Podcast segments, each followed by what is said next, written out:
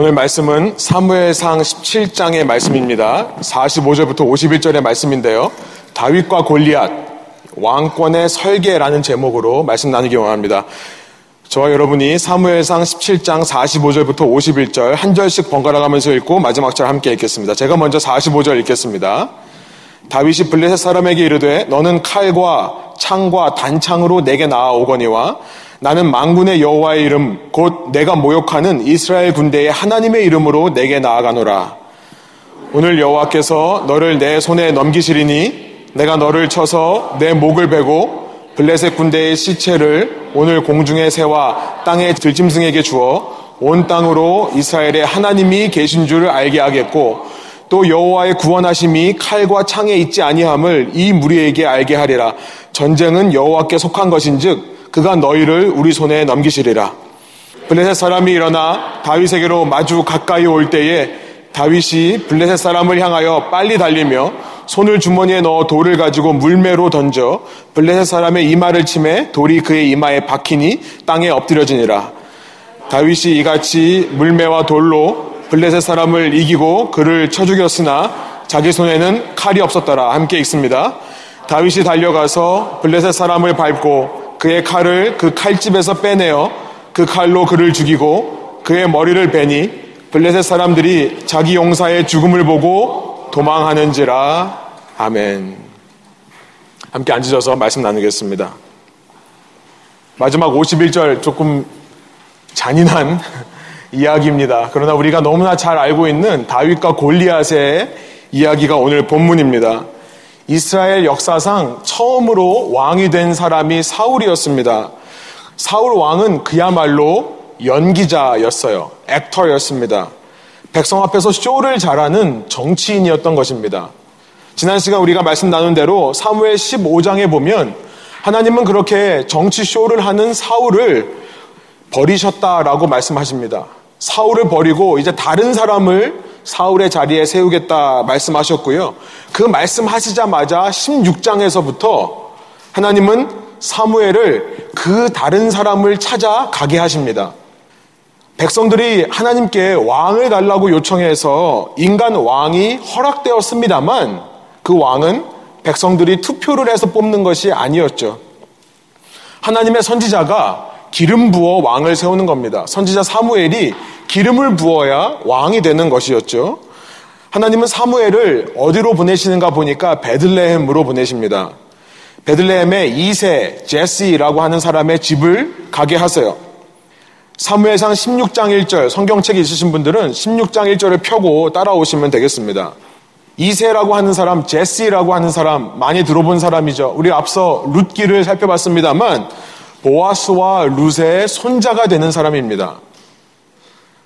사무엘은 이세라는 사람을 그 가족을 전부 초청해서요. 아들들을 전부 데리고 오라 라고 말합니다. 총 7명의 아들이 나옵니다. 그 일곱 명 중에 가장 먼저 나온 사람이 엘리압이라고 하는 사람이었어요. 엘리압이라고 하는 사람은 누가 봐도 왕처럼 생긴 사람이었습니다. 키도 컸다라고 되어 있어요. 잘생기고 키도 컸다. 왜 자꾸 잘생기고 키 큰 사람이 왕감이라고 생각하는지 모르겠습니다. 사무엘은 엘리압을 보자마자 아, 이 사람인가 보다라고 생각합니다. 그래서 하나님 마음속으로 하나님께서 왕을 세우신다면 이 사람이어야 된다 생각을 했었어요. 근데 그 순간 하나님께서 말씀하십니다. 사무엘상 16장 7절에 보니까 여러분 성경책 보십시오. 세 번역으로 제가 한번 보여드릴게요. 그러나 주님께서 사무엘에게 이르셨다. 너는 그의 준수한 겉모습과 큰 키만을 보아서는 안 된다. 그는 내가 세운 사람이 아니다. 나는 사람이 판단하는 것처럼 그렇게 판단하지는 않는다. 그리고 제가 제일 좋아하는 말씀. 사람은 겉모습만을 따라 판단하지만 나 주는 중심을 본다. 우리 개혁개정에는 사람은 외모를 보거니와 나 여호와는 중심을 본다. 이렇게 되어 있습니다. 재수 없는 사람들, 키 크고 잘생긴 사람들을 택하시는 분이 아니라 저 같은 사람도 하나님께서 쓰실 수 있다. 저는 너무나 좋아하는 말씀이에요. 여러분, 사람의 한계가 무엇일까요? 사람의 한계는 겉모습을 보고 판단하는 것이 한계입니다. 그렇죠. 우리는 눈을 가지고 있기 때문에 보이는 것이 전부라고 자꾸 생각하게 돼요. 우리가 창세기서부터 시작된 문제, 사사기를 나누면서 살펴봤습니다만 사람들의 문제는 뭐냐면 자기 소견대로 행하는 것이 문제였다고 말씀드렸죠. 자기 눈에 보이는 대로 행하는 것. 사람은 보이는 대로 판단하게 되어 있습니다. 어쩔 수가 없어요. 오늘 말씀을 보니까 사무엘상 16장을 보니까 사무엘도 그랬다는 거예요. 엘리압이라고 하는 키 크고 잘생긴 사람을 보니까 아, 이 사람이구나. 사무엘도 어쩔 수 없이 보이는 대로 판단하는 겁니다. 그런데 사무엘이 다른 사람들과 다른 점이 무엇일까요? 그 순간 그는 하나님의 음성에 귀를 기울일 수 있는 사람이었다는 것이 다른 점입니다. 비록 사람이기 때문에 눈에 보이는 대로 살 수밖에 없지만 사람이기 때문에 눈에 보이는 대로 판단할 수밖에 없지만 판단하려고 하는 그 바로 다음 순간 하나님의 음성에 귀를 기울이고요. 보이는 것이 아닌 내 마음 속에, 내 영에 들리는 대로 순종하며 살 수 있는 사람들이 바로 참된 하나님의 백성이다라는 것을 알게 되는 거죠. 다시 한번 요한복음 10장 27절의 말씀이 생각날 수밖에 없습니다. 내 양은 내 목소리를 알아듣는다. 나는 내 양들을 알고 내 양들은 나를 따른다. 라고 하는 예수님의 말씀이 생각나는 거죠. 여러분, 오늘도 우리가 하나님 말씀 앞에 서야 되는 이유가 있다면 우리가 이 예배 속에서 말씀하시는 주님의 음성에 귀를 기울여야 되는 이유가 있다면 바로 이것입니다. 우리는 귀를 기울이지 않으면 자꾸만 눈으로 보는 삶을 살게 되기 때문에 그렇습니다. 여러분, 많은 사람들이요, 어떤 삶을 살아가면서 그때그때 드는 생각을 가지고 하나님의 뜻이라고 오해하며 사는 경우가 참 많이 있습니다. 또 대부분은 전부 그런 건 아닙니다만 처음 드는 생각을 가지고 아 하나님이 이런 말씀을 하시나 보다라고 생각하는 사람들이 참 많아요. 그런데 많은 경우 우리에게 드는 첫 생각은 우리가 보고 느낀 것으로 인해 생긴 우리의 판단일 경우가 참 많습니다. 첫 생각을 의지하지 말고요. 성경은 그런 생각이 들었을 때 무엇을 반드시 하라라고 꼭 이야기하고 있는데요. 뭔지 아십니까? 구약에서부터 신약까지 성경은 강조하고 있는 것은 뭐냐면 분별이라고 하는 것을 강조하고 있습니다. 분별. discernment. 어떤 생각이 들은 것만으로 하나님의 뜻이라고 생각할 수 없습니다. 어떤 마음이 든 것만으로 하나님의 마음이라고 생각할 수 없어요. 그것을 분별하라고 되어 있습니다. 신명기 18장에 보면 거짓 선지자와 참 선지자를 어떻게 구별하는가를 말씀하시면서 어떤 예언이 하나님의 말씀이 그 사람에게 임했을 때 구별하는 방법 딱 한 가지입니다. 뭐냐면 그 일이 진짜 이루어지나 보라는 겁니다. 그래서 신명기 18장 22절에 참 선지자가 말한 것이 이루어지면 그 이루어진 것으로 그 말이 하나님의 말씀이었다는 것을 알 수 있다는 말씀이 있죠. 로마서 12장 2절 너희는 이 세대를 본받지 말고 마음을 새롭게 함으로 하나님의 선하시고 온전하시고 기뻐하신 뜻이 무엇인지 분별하도록 하라 이렇게 말씀하세요. 고린도후서 2장 13절 14절 혹은 뭐 14장 29절 등에 보면 이 분별에 대해서 말씀하고 있다는 것을 알게 됩니다. 하나님의 뜻인가 아닌가, 하나님께서 말씀하시는 방향인가 아닌가를 분별하는 것이 중요한 겁니다. 어떻게 분별할까요? 어떻게 분별하죠? 구약시대는 그 일이 이루어지는지를 보험을 통해 분별했다면 지금 저희들은요, 분별할 수 있는 아주 좋은 기준이 있습니다. 그것은 하나님의 말씀인 거예요.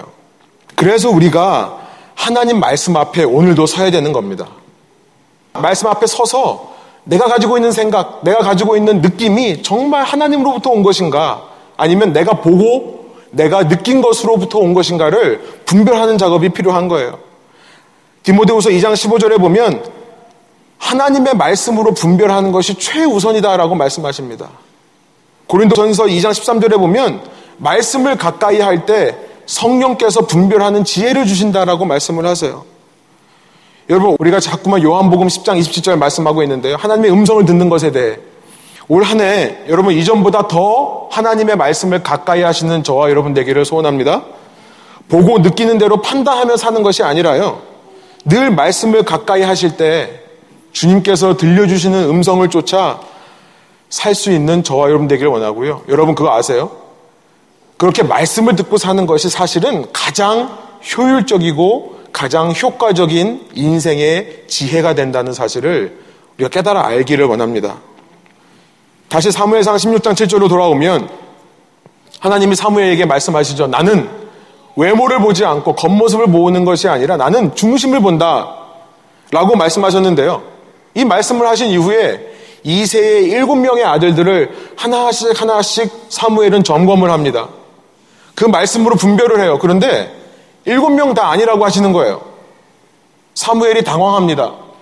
아니, 분명 다음 왕으로 세울 사람이 이 집에 있다고 말씀하셨는데 모두 아니라고 하시니 하나님께서 아니라고 할 때 우리는 자꾸 yes라는 답을 찾는 경향이 있죠. 어떻게 해서든지 상황을 끼워 맞춰서 내가 원하는 것을 하나님이 원하시는 것이라고 끼워 맞히는 경우가 있습니다.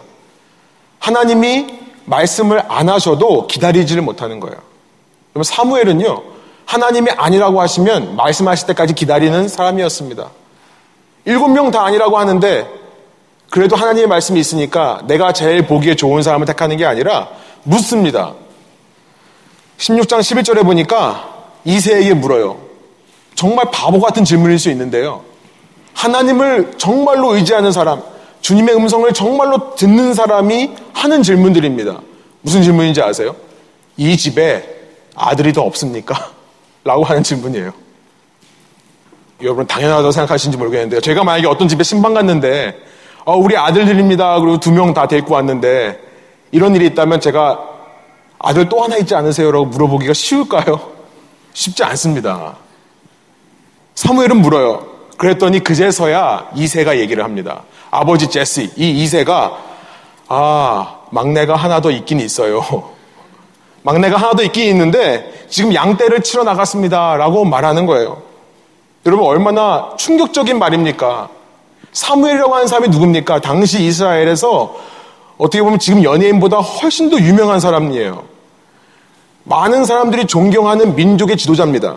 그 지도자가 우리 마을에 왔대요. 우리 마을에 와서 우리 가족을 초청했대요. 그런데 내 아들들 중에 안 데리고 가야 아빠가 어디 있습니까? 전부 다 데리고 가죠. 그런데 이 막내만큼은 야, 너 정말 유명한 사무엘 선생님이 오시는데 너는 가서 양떼를 쳐라. 이렇게 말씀하신 거예요. 아빠가. 나머지 일곱 명의 형들은 어떻습니까? 막내가 없는데도 막내 생각을 하는 형들이 없습니다. 아버지에게 아, 우리 막내가 나가 있는데 데려올까요?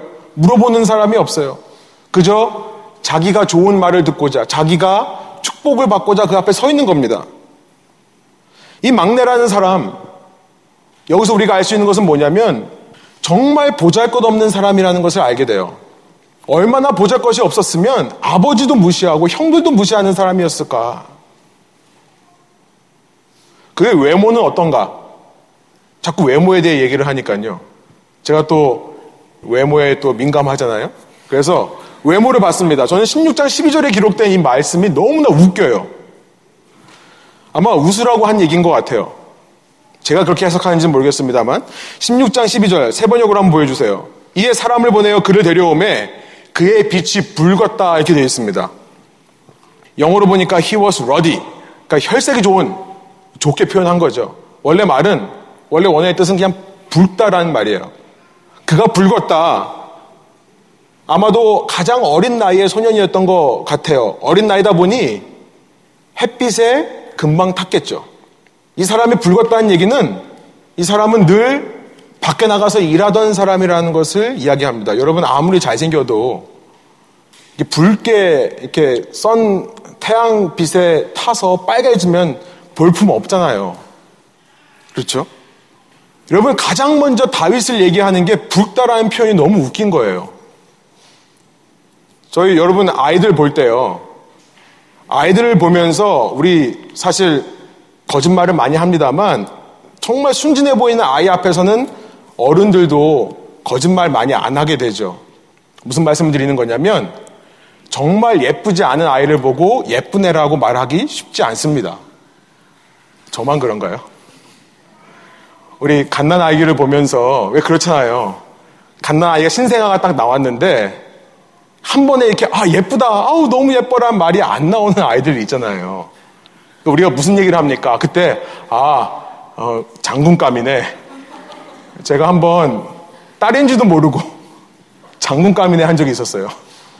장군감이라고. 혹은 이런 얘기를 하죠. 어우, 참 건강하구나. 무슨 말이죠? 살 많이 쪘다 이런 얘기죠. 아, 살 부드럽다 이런 얘기를 하잖아요. 제가 어떻게 이걸 잘 아냐면 저의 딸이요. 저희 딸을 사람들한테 처음 보여주면 사람들이 어 너무 예뻐 이럴 줄 알았는데요. 사실 첫 마디가 이거더라고요. 아빠 닮았다. 어 아빠 닮았구나. 아예 대놓고 디스를 하시는 분들이 꽤 많이 있어서 마음에 상처를 받았기 때문에 잘 압니다. 여러분 첫 번째 말하는 게 그 빛이 붉었다. 너무 웃겨요 저는. 제가 이상한가요? 제가 너무 외모에 집착하나요? 두 번째 말이 더 웃겨요. 눈이 예뻤다. 우리 얼굴 보면서 정말 할 말 없을 때, 아, 눈이 참 이쁘구나. 얘기하지 않습니까? 다른 구석이 예쁜 구석이 없을 때? 예, 아니라면 할 수 없고요. 세 번째 가서야 얼굴이 아름답더라. 라고 말해요. 외모에 상처가 있는 저는 이런 얘기를 들으면, 아, 이건 그냥 예의상 하는 말이다. 아니, 예쁘면 처음 이 얘기를 해야죠. 제일 먼저 얼굴이 예뻤다. 지금 사울이나 엘리압은 처음 말하는 게 뭐였습니까? 잘생겼다 였어요. 한섬, 잘생겼다는 말을 제일 먼저 했었어요. 다윗은 그렇지 않은 겁니다. 나중에 쓰다 보니까 아, 우리 왕이신데 그래도 예의상 아름다웠다는 말을 해줘야 되는 거 아닌가. 아무튼 중요한 것은요, 이건 제 추측이고요. 아무튼 중요한 것은 뭐냐면 이 막내라는 사람은 겉으로 보기에도 아버지의 인정받지 못한 사람, 겉으로 보기에도 외모가 소름 끼치게 잘생기지는 않는 사람. 사울처럼 주위 사람들을 전부 오징어 땅콩으로 만드는 그 정도의 외모는 가지지 못한 사람이었지만, 그러나 한 가지 그가 하나님에 의해 선택된 이유가 있다는 겁니다. 아까 16장 7절에서 말씀하신 무엇입니까? 나 여호와는 외모를 보지 않고 뭘 본다고요? 그의 중심이라고 말씀을 하시는 거예요. His heart. 우리의 질문이 이겁니다. 오늘 우리가 생각해 볼 질문이 이거예요. 그가 도대체 어떤 중심을 가졌기에 하나님께서 그를 왕으로 세우셨을까라는 질문이에요. 누가 봐도 왕 될 사람이 아니고 누가 봐도 왕으로 어울리지 않을 수 있지만 어떤 중심이 있길래 왕으로 세우셨을까? 이야기를 계속해 봅니다. 사무엘은요, 그 막내에게 기름을 붓습니다. 근데 재밌는 게 뭐냐면 왜 기름 부었는지 이 기름 부은 게 무슨 의미인지는 말하지 않고 그냥 가버려요. 다음 절 사무엘상 16장 13절에 보면 세 번역 이렇게 되어 있습니다. 사무엘이 기름 불병을 가져다가 그의 형제 중에서 그에게 부었더니 이날 이후로 다윗이 여호와의 영에게 크게 감동되니라 사무엘이 떠나서 라마로 가니라. 여러분 13절이 다윗이라는 이름이 처음 공개되는 구절입니다. 다윗이라는 이름. 다윗의 이름의 뜻은 사랑받는 자, beloved라는 뜻이에요. 이전까지는 막내라는 이름으로 불려집니다. 아니, 이전까지는 존재감이 없었어요. 그런데 사무엘이 기름을 붓자 그에게 하나님의 영이 임하고요. 그의 위에 하나님의 영이 임하는 순간부터 그의 이름이 공개되죠. 다윗이라는 이름. 우리가 너무나 많이 알고 있는 여러분 수천 년이 지난 지금 얼마나 많은 다윗들이 있습니까? 이 땅에요. 데이빗이라는 말이 이름이 얼마나 많아요. 영어예요. 다 이 순간으로부터 나오는 겁니다. 무슨 얘기일까요? 사무엘은 그 당시에 아무 말도 해주지 않았습니다. 그 장면 상상해보면 너무 웃겨요. 사무엘이 막내에게 기름을 붓고 확 가버리죠. 남은 사람들은 이게 뭐 하는 건가 멍하니 있다가 자기 자리로 돌아갔겠죠. 그런데 한 가지 변화가 일어나기 시작합니다. 그것은 뭐냐면 사울에게 강하게 임했던 하나님의 영이 이 순간부터 다윗에게 임하기 시작하는 겁니다. 이제 앞으로 다윗이 위대한 어떤 업적을 이룬다면 그것은 더 이상 다윗의 힘으로 다윗의 능력으로 했던 것이 아니라 그에게 강하게 임했던 하나님의 영이 하시는 일이었다는 것을 우리가 알게 되는 거죠. 결국 하나님이 함께 하시기 때문에 다윗이라는 이름이 유명해진 거고요. 여러분 그걸 우리에게 정해 보면 어떨까요? 다윗이 능력이 아니라 하나님의 영이 임했기 때문에 다윗이 유명해졌다. 여러분 우리는요 잘 살기 위해 참 많은 이야기들을 합니다. 우리 남편들은 아마 직장에서 그런 얘기를 많이 할 거예요. 어떻게 해야 좋은 곳에 투자할 수 있을까? 어떻게 해야 돈을 더 벌 수 있을까? 아마 어머니들은 이런 얘기를 많이 할 겁니다. 어떻게 해야 자녀를 잘 키울까? 어떻게 해야 좋은 곳에 보내서 좋은 교육을 시킬까? 세상 사람들은요, 어떻게 해야 잘 살 수 있는가? 어떻게 해야 우리가 좀 더 나은 사회를 만들 수 있는가? 어떻게 해야 윤리적이고 도덕적인 기준을 세울 수 있는가를 얘기를 합니다. 수많은 이야기들을 하는데요. 오늘 본문이 우리에게 무슨 말씀을 하십니까? 우리가 잘 살기 위해서는 우리에게 평안, 샬롬, 그 하나님의 충만한 생명력이 가득하기 위해서는 하나님의 영이 임한 수밖에 없다. 하나님의 영이 임하려면 우리에게 가장 중요한 것은 외모가 아니라 겉으로 내가 어떤 스펙을 쌓아왔는가가 아니라 뭐라고요? 우리의 중심이 중요하다는 말씀을 하신다는 겁니다. 우리의 중심이 중요하다. 그 중심만 가지고 있으면 그 중심만 잃지 않고 잘 지켜내면 끝까지 지켜낸다면 우리는 하나님의 능력에 의해 위대한 집을 지을 수 있는 겁니다. 여러분 집을 지을 때 가장 먼저 하는 일이 뭐죠? 우리가 잘 아는 대로 설계를 가장 먼저 합니다. 내가 어떤 집을 지을 것인가에 대한 blueprint, 도면을 그리는 겁니다. 어떤 도면, 여러분, 이 어떤 도면을 그리냐에 따라 어떤 집이 지어져요. 이 핵심, 집을 짓는 것의 핵심은 도면을 그리는 일에 있다고 해도 과언이 아닐 것입니다. 건축의 중심이에요.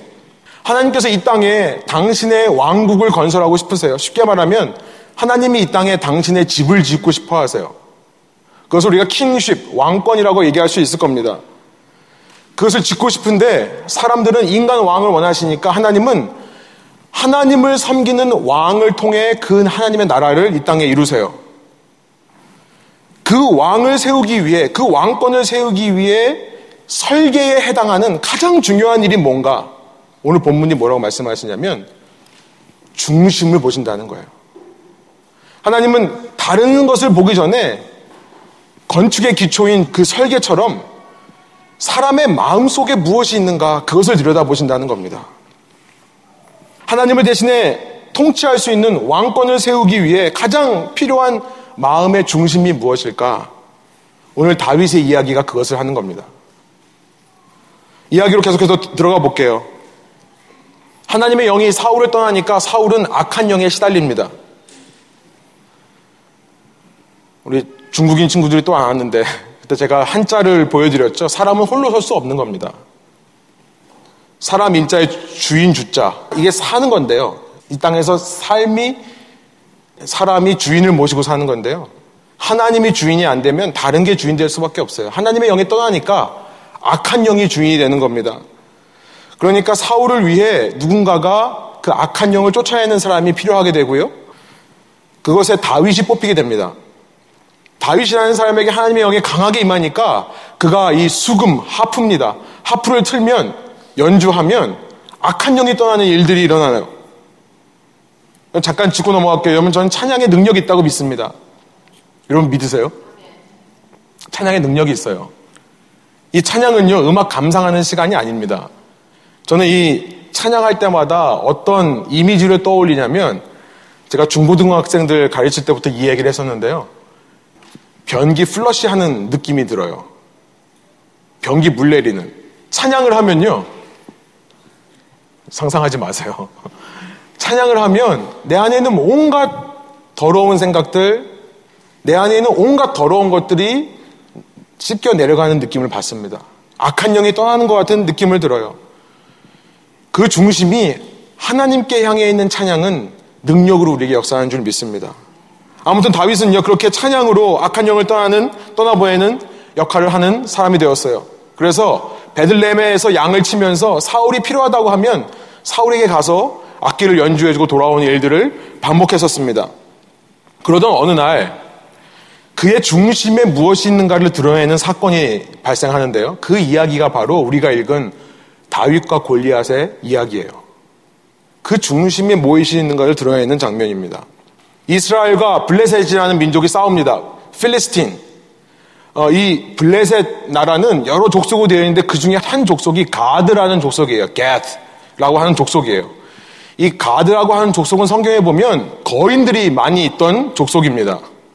현대 의학자들은 아마도 이 족속 안에 지금 우리가 말하는 자이언티즘이라고 말하는 거인병, 거인병이 그 DNA가 있어서 아마 이 족속에 거인들이 많았을 거다라고 추정하지만 성경에 보면요, 이 가드 족 속에서 거인들이 참 많이 나옵니다. 그 중에 하나가 골리앗이라고 하는, 골라이아스라고 하는 장군이에요. 이 골리앗은 17장 4절에 보니까 키가 우리로 말하면 10핏이 없습니다 3미터가 넘는 사람이에요. 그가 입고 있는 갑옷의 무게만 125파운드였다. 여기는 웬만한 사람 몸무게죠. 네, 넘어가겠습니다. 정말로 무시무시한 적이라는 거예요. 근데 그가 17장 9절에 보니까 1대1 대결을 신청합니다.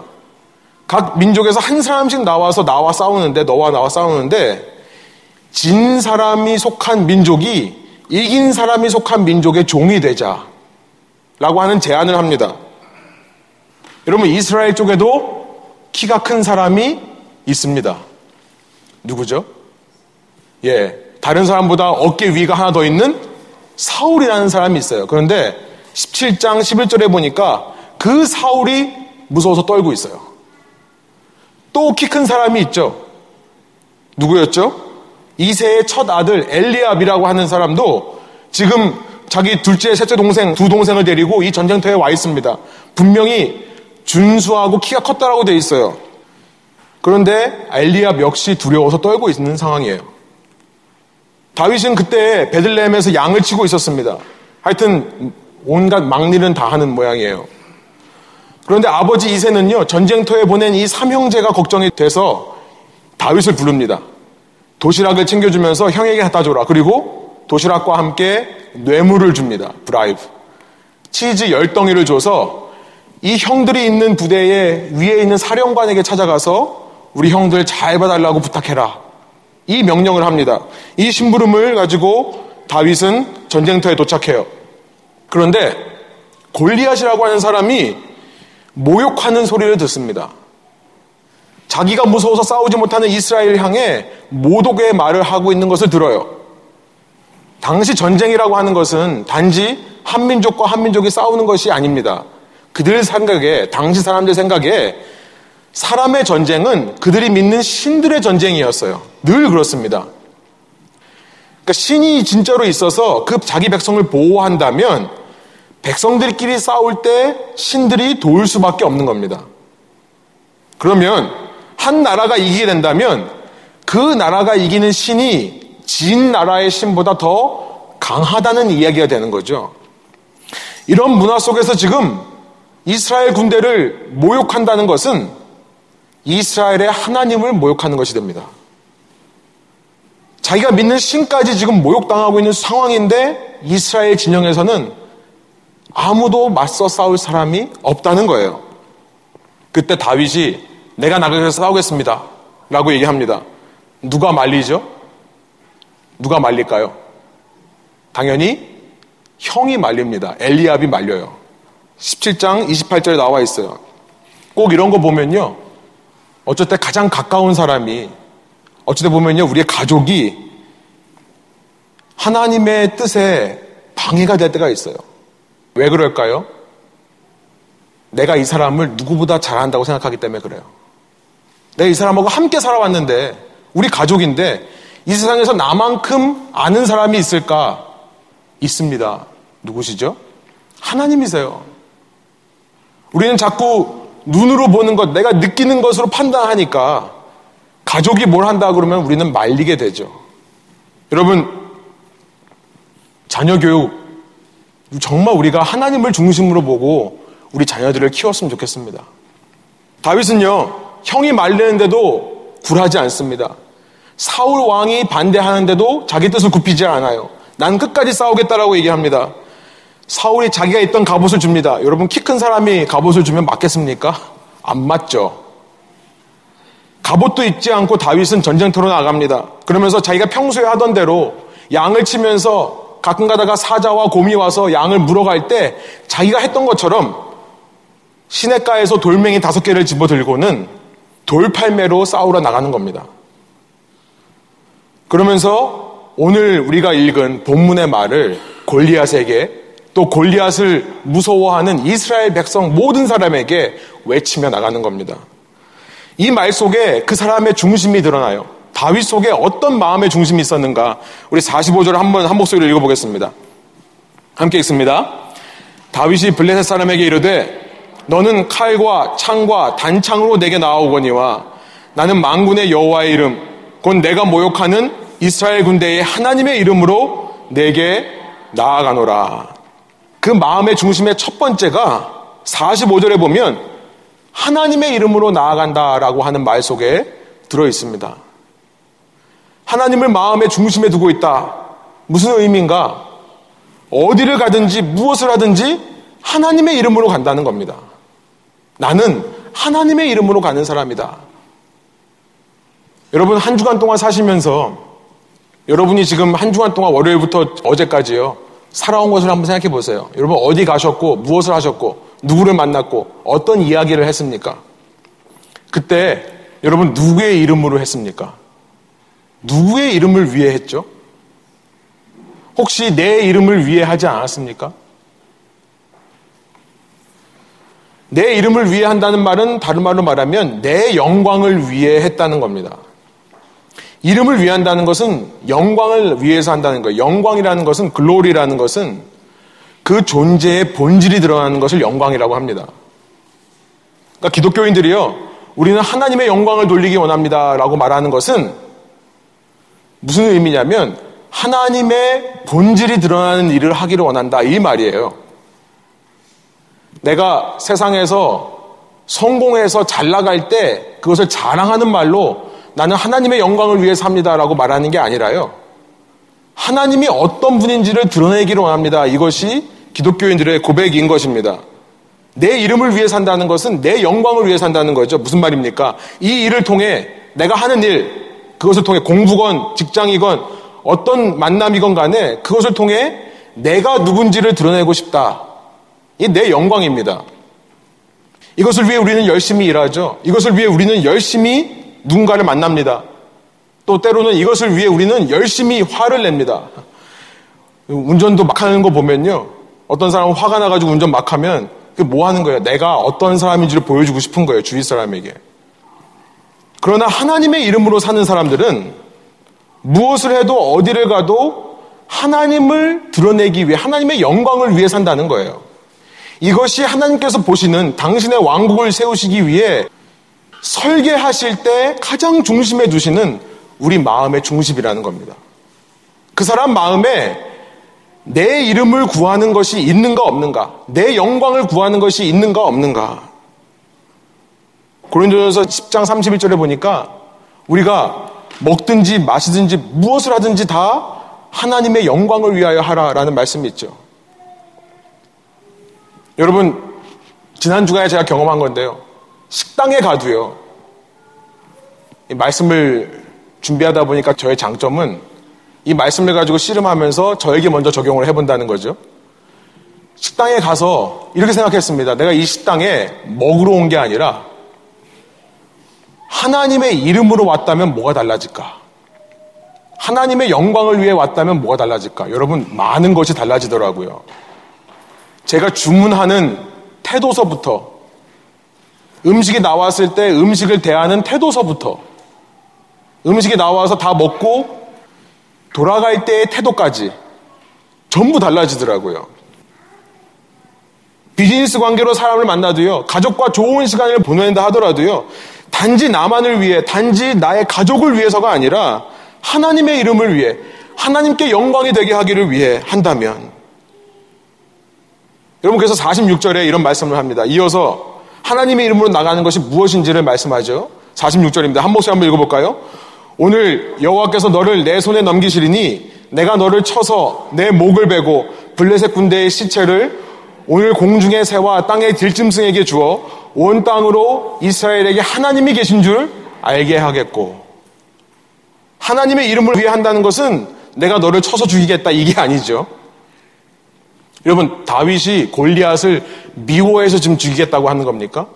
아니요. 개인적인 감정이 아닌 거예요. 이 일을 통해 하나님을 알리고 싶은 겁니다. 모든 민족에게 하나님을 알리고 싶은 거예요. 이것이 첫 번째 하나님께서 찾으시는 마음의 중심이라는 겁니다. 내가 무슨 일을 해도 어디를 가도 누구를 만나도 하나님을 알리고자 하는 마음이 있는가? 여러분 그 마음으로 사람을 대하면 정말 많은 것이 달라집니다.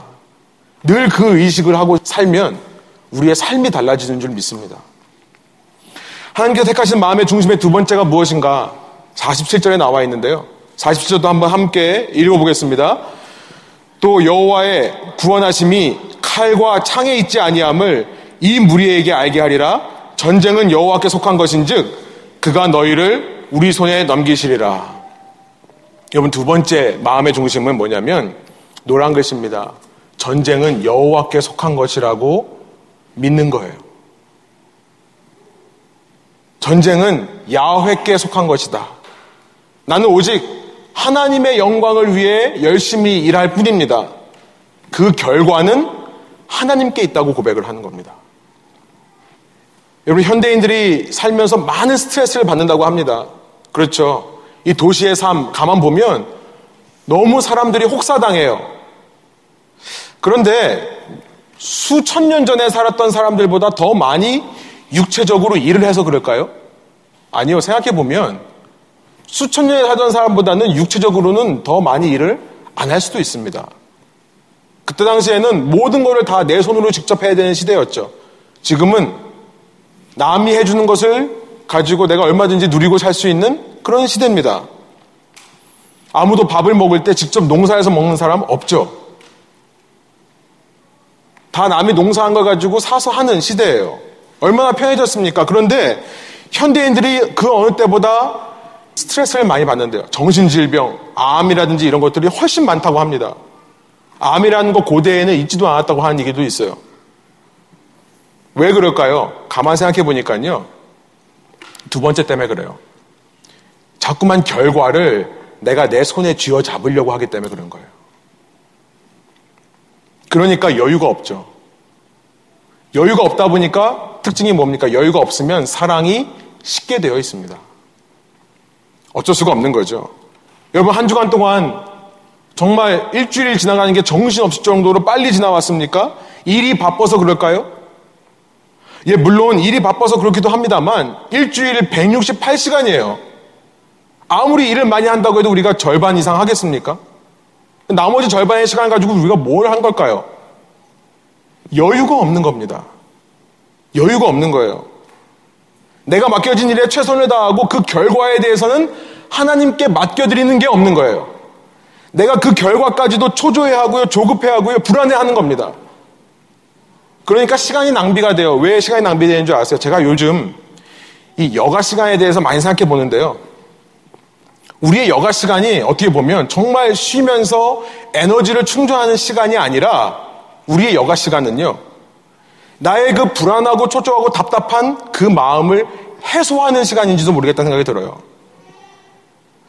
내가 할 수 없는 일을 가지고 내가 그 결과를 이루려고 고민하며 받는 스트레스를 여가 시간을 통해 푸는 겁니다. 시간 낭비예요. 여러분 두 번째 하나님께서 어떤 사람의 마음의 중심을 보시고 그 사람을 당신의 통치를 위해 사용하시길 원하는가? 저는 너무나 중요한 거라고 생각합니다. 모든 결과는 여호와께 있다는 것을 믿는 마음. 왜 골리앗과 싸우지 못했을까요? 다른 사람들은요. 결과에 두려운 겁니다. 내가 싸웠다가 지면 어떡하지? 내가 싸웠다가 승리하지 못하면 어떡하지? 나 때문에 우리 모든 민족이 블레셋의 종이 되면 어떡하지? 다윗의 마음에 이것이 있었다는 겁니다. 말씀을 정리해 볼게요. 여러분, 다윗이 아무리 힘이 좋다고 한들, 아무리 돌판 매질을 잘하고, 아무리 키가 크고 잘생겼다고 한들, 자신의 힘으로 그 무시무시한 골리앗을 무너뜨릴 수는 없었을 것입니다. 우리는 자꾸 착각을 해요. 뭘 잘못 가르치는 것 같아요. 교회에서도요. 이 다윗이 평소에 손에 익은 무기로 싸웠기 때문에 이길 수 있었다. 성경을 자세히 읽어보시면요. 골리앗과 싸우겠다고 얘기하면서 이 조약돌을 다섯 개를 그냥 시냇가에서 줍습니다. 자기가 갈고 닦은 무기가 아니에요. On the fly. 그냥 그 자리에서 내가 할 수 있는 게 뭔가 생각해 보면서 돌팔매를 선택한 거예요. 근데 우리는 자꾸 다윗이 뭔가를 열심히 해서 이 일이 일어났다고 생각을 해요. 몇 해 전에 이 말콤 글래드웰이라는 사람이 책을 썼는데 미국에서 베스트셀러가 됐습니다. David and Goliath라고 하는 다윗과 골리앗이라는 책을 썼었어요. 제가 웬만한 책들을 읽다가 끝까지 읽는데 읽다가 못 읽었습니다. 왜냐하면 이 책에서 자꾸 말하는 게 뭐냐면 다윗이 가지고 있는 약점이 오히려 다윗의 강점이었다고 자꾸 얘기를 하는 거예요. 이 말콤 글래드웰이 이 책을 통해서 많이 인기가 있었는데요. 그 이유는 뭐냐면 우리는 약자들이 강자를 이기는 스토리에 열광합니다. 좋아해요. 그런데 이 사람은 시각을 약간 바꿔서 우리가 보기엔 약자지만 이 사람은 강자였다라고 얘기를 하는 거예요. 그 상황에서 다윗이 강자였고 골리앗이 약자였기 때문에 이길 수밖에 없었다. 무슨 얘기를 하냐면 쉽게 얘기하면 어떤 사람이 이 시애틀에 있는 큰 대기업과 경쟁해서 살아남을 수는 없다. 그런데 어, 소규모의 스타트업이라 할지라도 그 스타트업이 할 수 있는 일들에 집중하다 보면 그것이 최고의 무기가 되고 그 최고의 무기가 대기업들 아마존이나 마이크로소프트를 이길 수 있다. 뭐 이런 얘기를 한다는 거예요. 예, 예를 들어서 이 책을 가지고 정말 사회에 반향을 일으켰습니다. 지금 그 이야기를 하는 게 아닙니다. 이 말씀의 핵심은요. 하나님을 중심에 모신 사람들에 대해 이야기를 하는 거예요. 어디서 무엇을 하던 누구를 만나던 어떤 일을 하던 간에 하나님을 드러내기 위해 하는 사람들. 드러낸 하나님을 높이기 위해 하는 사람들. 또 모든 일의 결과를 하나님께 맡겨드리는 사람들. 내가 그것을 가지고 조급해하고 초조해하며 불안해하는 것이 아니라 그 결과에 대해서 믿음으로 하나님께 맡겨드리는 마음의 중심을 가진 사람들. 그 중심을 가진 사람들에게 하나님의 영이 역사하시기 때문에 다윗의 돌팔매가 골리앗의 이마에 가서 꽂힐 수 있었던 것입니다. 여러분, 이 말씀 앞에서요, 그 중심을 보시는 하나님 앞에 그 말씀에 귀를 기울이시고 보이는 것만 주장하는 이 세상으로부터 다시 한번 깨어나는 저와 여러분 되기를 원합니다. 그 주님 앞에 어떤 중심을 가지고 오늘 서시겠습니까?